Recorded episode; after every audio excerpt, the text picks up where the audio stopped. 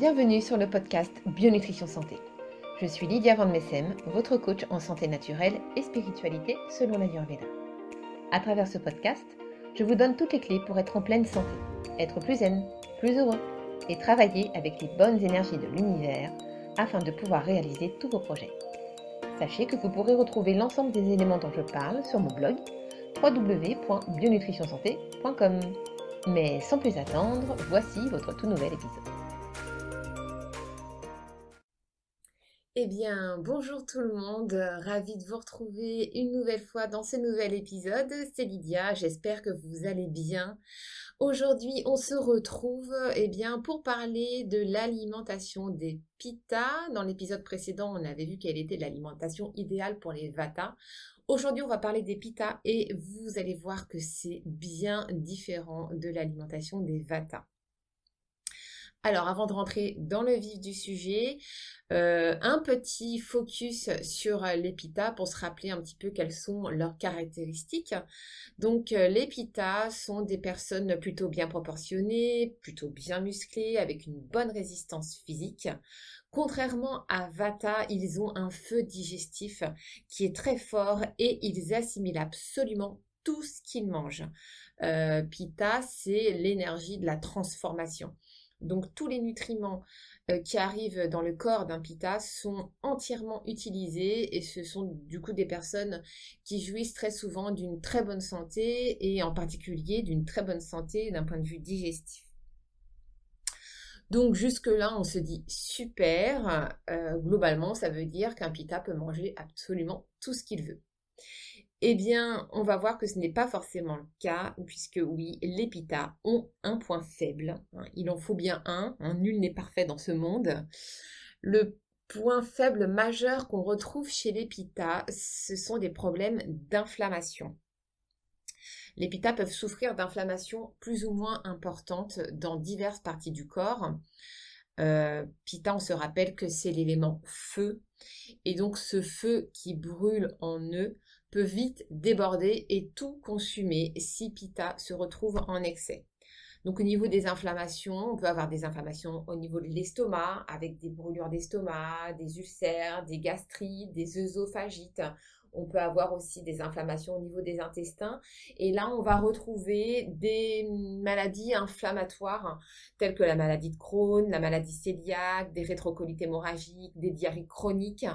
On peut aussi avoir euh, des inflammations ou des infections au niveau de l'appareil génital. Euh, ça peut être des, cystites euh, ou bien des infections urinaires à répétition, des mycoses vaginales pour les femmes, des problèmes d'inflammation au niveau des articulations, donc avec des, des articulations qui font mal, mais dû à un problème inflammatoire finalement.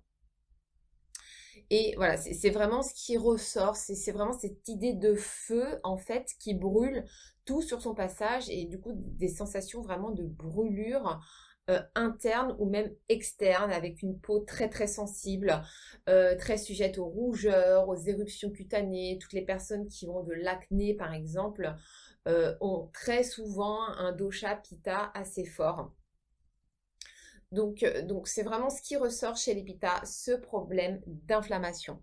Du coup, pour pallier à tous ces problèmes d'inflammation, eh bien, Pitta va devoir adopter une alimentation qui soit la plus anti-inflammatoire possible.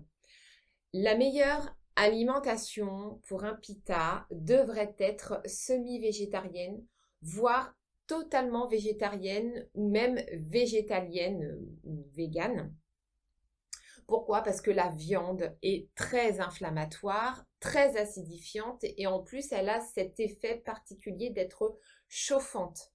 Pour, euh, pour Pita qui a beaucoup de mal en fait à neutraliser les acides et qui est déjà un dosha très chaud en, Ayurveda, on fait vraiment euh, cette distinction au niveau des effets que peuvent avoir les aliments sur le corps. Il y a des aliments qui sont plus refroidissants que d'autres, d'autres qui sont chauffants, d'autres qui sont neutres. Et en l'occurrence, la viande a cet effet chauffant. Donc, il est très bien pour les vata, puisque les vata, c'est un dosha qui est froid. Donc, eux, ils ont besoin de se réchauffer. Donc, la viande est très bien adaptée à vata. En revanche, les pitas qui, eux, ont beaucoup de feu en eux et sont, euh, est un dosha très chaud, eh bien la viande ne leur convient absolument pas puisque ça va ramener encore plus de chaleur dans leur corps et donc ça peut créer ces problèmes d'inflammation.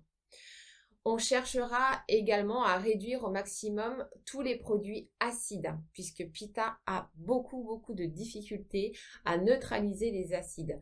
Donc ça va être tout ce qui est produits laitiers, tout ce qui est agrumes, tout ce qui est euh, fruits ou légumes trop acides aussi, comme les tomates par exemple. Et on va faire également attention au salé. Tout ce qui est sel, produits de la mer, sauce soja, le beurre salé. Ça aussi, on va faire attention parce que le sel, en fait, a un effet chauffant dans le corps et il agit un peu de la même façon que les épices euh, qui sont piquantes. Donc pareil, tout ce qui est épices piquantes, tout ce qui est pimenté pour les pitas, ça ne leur convient absolument pas puisque ça va ramener aussi trop de chaleur. Au niveau de tout ce qui est acide gras, là, on va privilégier les sources végétales riches en oméga 3. Pourquoi? Parce que les oméga 3 ont des vertus anti-inflammatoires qui sont très intéressantes pour l'épita, pour justement réduire ces problèmes d'inflammation. Donc ça va être euh, des huiles de colza, des huiles de lin, des huiles de noix. Attention, ces huiles-là ne sont pas faites pour la cuisson. Pour la cuisson, on va plutôt privilégier l'huile de coco qui, qui ne contient pas spécialement euh, d'oméga 3, mais en revanche, elle a un effet refroidissant, qui est donc très intéressant pour les pitas. Au niveau des quantités, ça va être euh, un minimum de 4 cuillères à soupe par jour. Ça me semble plutôt pas mal. Euh, au niveau de tout ce qui est boisson, donc pita, c'est un dosha qui en général qui a très très soif. Et les pitas doivent boire abondamment et c'est le seul dosha à pouvoir boire froid, voire glacé et à consommer ces aliments à température ambiante ainsi que des crudités et des aliments refroidissants. En fait, ce qu'il faut comprendre, c'est que Pita, c'est le feu, c'est la chaleur. Et Pita doit absolument chercher à se refroidir. On l'avait vu dans l'épisode euh, consacré à euh, comment équilibrer le dosha Pita. Pour équilibrer le dosha Pita, il faut amener de la fraîcheur pour refroidir le feu et donc euh, refroidir tous les problèmes d'inflammation qu'il peut y avoir. Donc en alimentation, c'est pareil. Donc on va privilégier tout ce qui est frais, tout ce qui est froid, glacé. Ça, ça convient très très bien à Pita. Ce qui n'est pas le cas euh, forcément des autres, des autres doshas. Hein. Euh, par exemple, si on prend le dosha Vata, lui, les crudités ne lui conviennent absolument pas. Ça lui crée beaucoup trop de problèmes d'un point de vue digestif, puisque ça amène beaucoup trop d'air chez lui. Et en plus, comme les crudités se mangent plutôt froides et que Vata est froid, euh, forcément, ça ne va pas lui convenir. En revanche, Pita, c'est très très bien si vous êtes pita de consommer du cru, de consommer du froid. Vous avez un feu digestif suffisamment fort pour pouvoir euh, métaboliser, digérer absolument tout ce que vous mangez. Donc vraiment ne vous en privez pas. Euh, dans l'assiette de pita, au niveau des goûts, on avait parlé des goûts pour Vata, des rasas, ce qu'on appelle les rasas en Ayurveda. Donc chez Pita, on retrouve à nouveau euh, les trois goûts, on va dire, majoritaires et qui lui conviennent très bien et qui vont l'apaiser. On va avoir le goût amer, donc tout ce qui est légumes amers, euh, épinards, endives. on va avoir la chicorée et le curcuma curcuma qui est très très intéressant pour Pita parce que non seulement on a le goût amer qui apaise Pita et en plus le curcuma est une épice très anti-inflammatoire. Donc là encore, qui va vraiment aider à calmer les problèmes d'inflammation. Ensuite, on a le goût astringent. L'astringence, c'est cette sensation en fait que vous avez euh, par exemple, quand vous mangez, euh, quand vous mangez par exemple des, des agrumes, vous avez cette sensation en fait que l'aliment va venir absorber toute l'eau en fait. Et ça, ça, donne ce côté un petit peu râpeux au niveau de la langue. Ça, c'est quelque chose qui convient bien au pita. Donc, on va retrouver cette astringence dans les légumineuses ainsi que dans certains légumes. Et enfin, le troisième goût euh, qui est intéressant pour les pita, c'est le goût doux. Donc, quand on entend doux, c'est tout ce qui est féculent, sucre, glucides, donc dans les céréales, dans les fruits sucrés, mais aussi dans la noix de coco. Et enfin, Pita doit éviter tous les excitants, et en particulier le café, le thé et l'alcool. Euh, pourquoi? Parce que les excitants ont un effet chauffant, tout simplement, et que Pita est déjà suffisamment chaud comme ça. Il peut éventuellement s'accorder un café par jour, après le repas, par exemple, pour bénéficier du goût amer. Mais à ce moment-là, on va vraiment privilégier plutôt un café sans sucre voilà, mais éviter le trop plein de café pour pita parce que c'est pas très bon pour lui. Alors si le pita, si c'est un pita qui est bien équilibré, qui est bien contrôlé, bon, il peut aller à un peu plus qu'un café par jour. Par contre, si vous êtes pita et vous sentez que vous êtes déjà très énervé, vous avez du mal à vous calmer, etc., évitez vraiment la caféine. C'est vraiment pas bon pour vous. Alors concrètement, si on catégorise euh, par euh, type d'aliment, qu'est-ce que ça donne pour un pita? Donc, premièrement, très peu de protéines animales, voire pas du tout. Si vraiment vous pouvez pas du tout envisager de ne pas manger de viande, parce que très souvent, les pitas sont assez portés justement sur les protéines animales, euh, essayez au moins d'en limiter la quantité à deux à trois fois par semaine et on va plutôt choisir de la viande blanche donc euh, poulet, dinde, ou euh, du poisson, et en particulier les poissons riches en oméga 3, donc euh, qui sont anti-inflammatoires, comme le saumon, le maquereau, les sardines, ou encore des œufs. Bien sûr, à choisir de bonne qualité avec un label, un label rouge ou bien issu d'une filière bleu blanc cœur pour la volaille, et si possible bio, ou sinon, le mieux encore pour euh, Pita, bah, c'est d'opter tout simplement pour des protéines végétales qu'on va retrouver dans les légumineuses, dans le quinoa, dans les céréales complètes ou semi-complètes ou encore dans le soja. Vous n'avez aucune crainte à avoir d'un point de vue digestif puisque le feu digestif de Pita qui est très fort lui permet vraiment de digérer les protéines végétales sans aucun problème. Et il a la capacité de très bien les assimiler contrairement à notre ami Vata qui lui a beaucoup plus de difficultés. Deuxièmement, on va voir donc peu ou pas de produits laitiers du tout. Là encore, les produits laitiers sont très inflammatoires, très acidifiants, surtout s'il y a des problèmes de peau, comme de l'acné par exemple. Les personnes qui sont pita dominantes et qui ont des problèmes d'acné, je vous encourage vraiment à tester de supprimer des produits laitiers pendant une période d'au moins un mois pour voir ce que ça peut donner au niveau de votre peau parce que ça, ça revient très très souvent. Euh, mon mari, qui est un pita pur, à 75%, euh, a mangé pendant très très très très longtemps des produits laitiers et il avait beaucoup de problèmes d'acné. Et il a arrêté d'en manger du jour au lendemain. Alors, pas spécialement parce qu'il avait entendu parler de possibles relations entre les produits laitiers et l'acné, mais tout simplement parce que voilà, il, n'avait plus forcément envie ou il avait plus spécialement le temps parce qu'il était assez pris par le travail, etc. Et en fait, euh, on s'est rendu compte euh, quelques mois après bah, qu'il n'avait plus de problème de peau. Mais sur le coup, on n'a pas fait du tout la relation en fait. C'est au moment où moi aussi j'ai fait ma transition en fait euh, vers l'alimentation anti-inflammatoire et où j'ai découvert mon intolérance au gluten.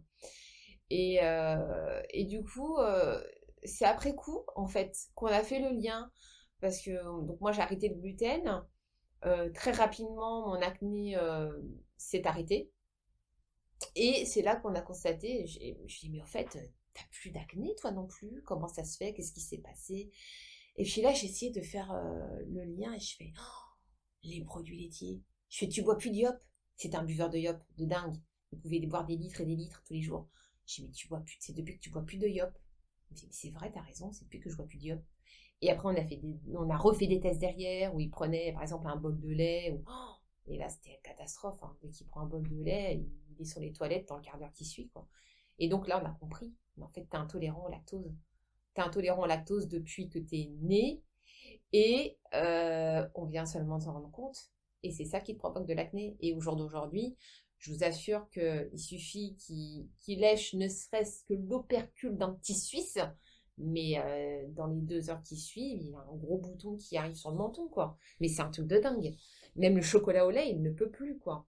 Donc, euh, vraiment, euh, voilà, si vous avez des problèmes d'acné et que vous avez un, un dosha pita dominant, je vous encourage très très très fortement à supprimer les produits laitiers.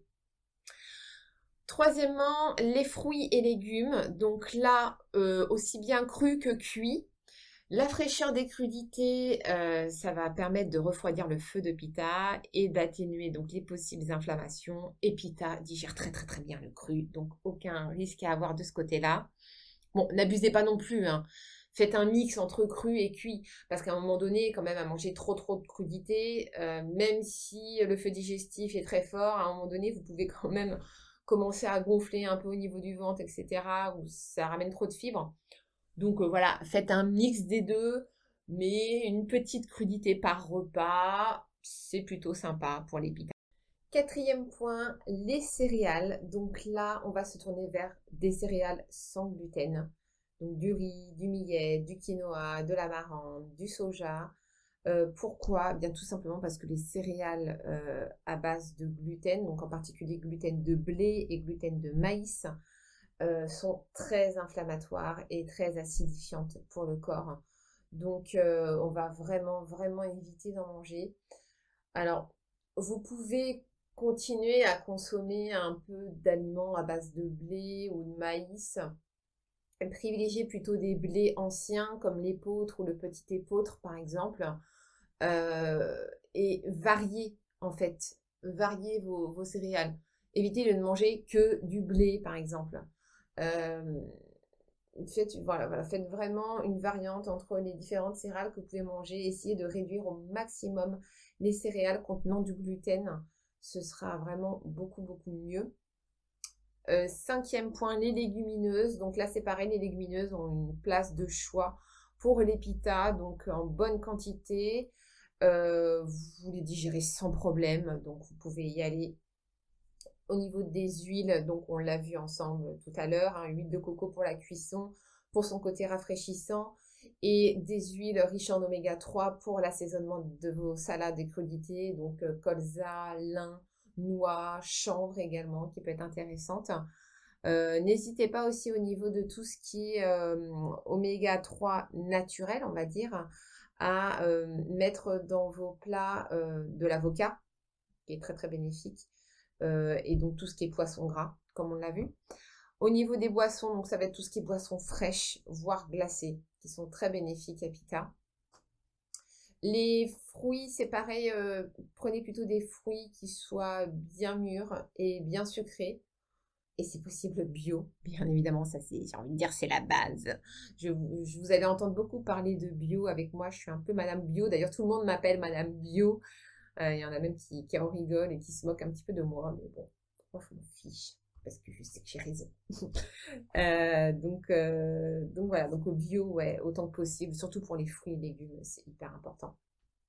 Je vous ferai un podcast d'ailleurs sur le sujet euh, pour savoir quels fruits et légumes sont vraiment à privilégier en bio, ce que vous pouvez continuer à consommer en conventionnel et des petits, des petits trucs et astuces pour pouvoir aussi manger des fruits et légumes euh, dit conventionnel et pouvoir éliminer un maximum de pesticides. Et enfin, on termine donc avec l'assiette idéale de pita, donc qui sera composée pour un tiers de protéines, donc plutôt végétales, un tiers de féculents, donc céréales sans gluten euh, ou tout ce qui est légumes racines, euh, pommes de terre, patates douces, etc. Et un tiers de légumes. Donc voilà, vous prenez votre assiette, tac, vous la divisez en trois parties, vous faites le petit sigle Mercedes. Hein. Et donc voilà, une partie protéines végétales, une partie féculents et une partie légumes. Et ce sera parfait. Et ce sera parfait.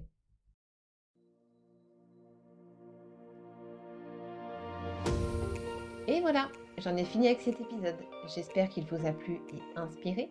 Si c'est le cas et que vous souhaitez me soutenir, n'hésitez pas à laisser un avis 5 étoiles sur Apple Podcast ou un petit pouce bleu si vous m'écoutez sur YouTube. Et n'oubliez pas de vous abonner au podcast sur la plateforme de votre choix.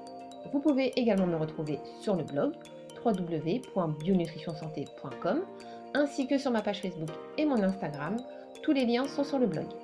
On se retrouve très prochainement pour un tout nouvel épisode et en attendant, prenez soin de vous. Namasté.